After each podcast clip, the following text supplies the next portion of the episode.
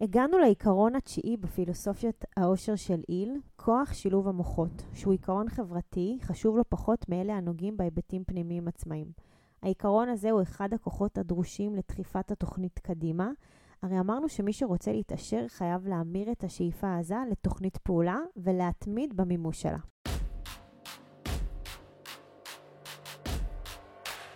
ברוכים הבאים למדברים השקעות עם עמית ואגר.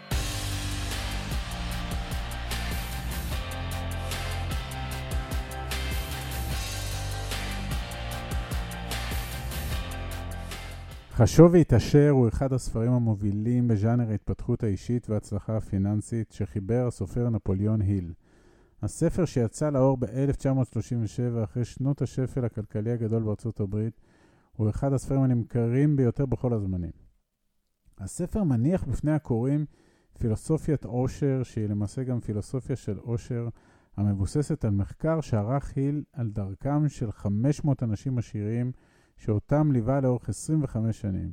היל חקר את האמונות, החשיבה ורכיבי האישיות שלהם, את הכלים שעמדו לרשותם ואת האופן שבו התפתח ההון שלהם. מהמחקר זיקק היל 13 כללים תודעתיים ומעשיים. לשיטתו, אדם שיבחר לאמץ את הכללים, לפחות חלקית, יגדיל בצורה משמעותית את סיכוייו להפך לאדם עשיר. לשיטתנו, היל צודק. בסדרת חושבים ומתעשרים נציע זיקוק של הזיקוק. נציע פרשנות לדרך החיים שהספר פורס בפנינו, דרך חיים שאומנם גובשה בזמן אחר ובמקום אחר, אך אנחנו מוצאים אותה רלוונטית מאוד גם למציאות הישראלית בת זמננו. אז הגענו לעיקרון התשיעי בפילוסופיות העושר של איל, שזה כוח שילוב המוחות, שהוא עיקרון חברתי, חשוב לא פחות מאלה הנוגעים בהיבטים פנימיים עצמאיים. העיקרון הזה הוא אחד הכוחות הדרושים לדחיפת התוכנית קדימה. הרי אמרנו שמי שרוצה להתעשר חייב להמיר את השאיפה העזה לתוכנית פעולה ולהתמיד במימוש שלה. איל מגדיר כוח כידע מסודר ומנוהל בתבונה. בהקשר שלנו של הדרך אל העושר, הוא מדבר על הכוח כעל מאמץ מסודר המספיק לאפשר לאדם להמיר שאיפה לשווה הערך הכספי שלה. המקורות לאותו ידע מסודר הדרוש להתעשרות הוא שילוב שבין תבונה אינסופית, שזה השראה, ניסיון מצטבר וניסוי ומחקר. לאחר שמשיגים את הידע הזה, יש לארגן אותו בתוכניות ברורות ופעילות. שיתוף פעולה יכול לקדם את התוכנית ולהביא למימוש שלה, וכאשר יש כמויות גדולות של ידע, שיתוף פעולה הוא אפילו הכרחי. אם הוא מתבצע בצורה טובה, אז ניתן לדבר על שילוב מוחות, מהלך שלפי איל עונה על ההגדרה. תיאום הידע והמאמץ ברוח של הרמוניה בין שני אנשים או יותר להשגת יעד מוגדר. אותו תיאום, אותה הרמוניה, אותה קליטה משותפת של השראה, כל אלה מקרבים אותנו אל המטרה, שבמקרה שלנו זה מקרב אותנו אל העושר. ובאמת, המשמעות הכלכלית של עיקרון שילוב המוחות הוא די ברור. ככל שיותר מוחות טובים מחוברים ועובדים למען מטרה אחת, התועלת הכלכלית הפוטנציאלית היא גדולה יותר. שיתוף פעולה טוב הוא הבסיס לכל יצירת עושר גדול. משמעות נוספת ומעניינת במיוחד של העיקרון הזה היא נפשית, שלמעשה תורמת גם היא להיבט החומרי-כלכלי של שילוב המוחות.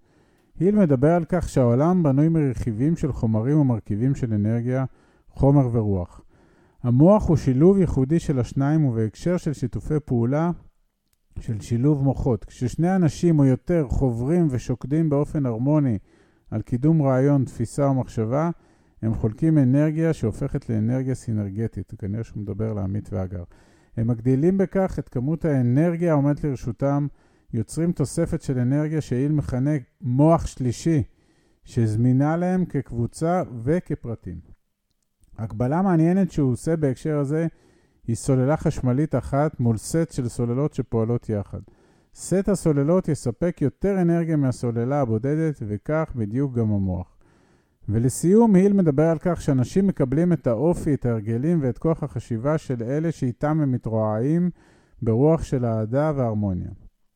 זכרו שהאדם מתעצב בין היתר בהשפעת הסביבה שלו, ועל כן, וזה נכון בכל הקשר, עדיף לנו להקיף את עצמנו בכל טוב, באנשים שרוצים טוב ועושים טוב, באנשים חיוביים ומלא אופטימיות, באנשים שאפתניים ופעילים. הדברים האלה מדבקים ומשפיעים, אז עדיף שנדבק לחומר טוב ונושפע ממנו ונסתייע בו לקדם את מטרותינו.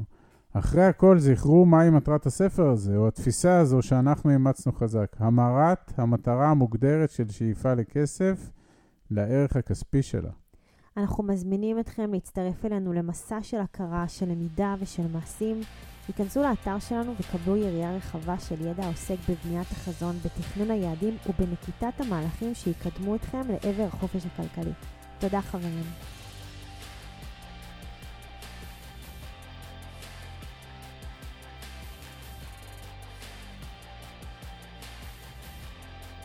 עד כאן להפעם.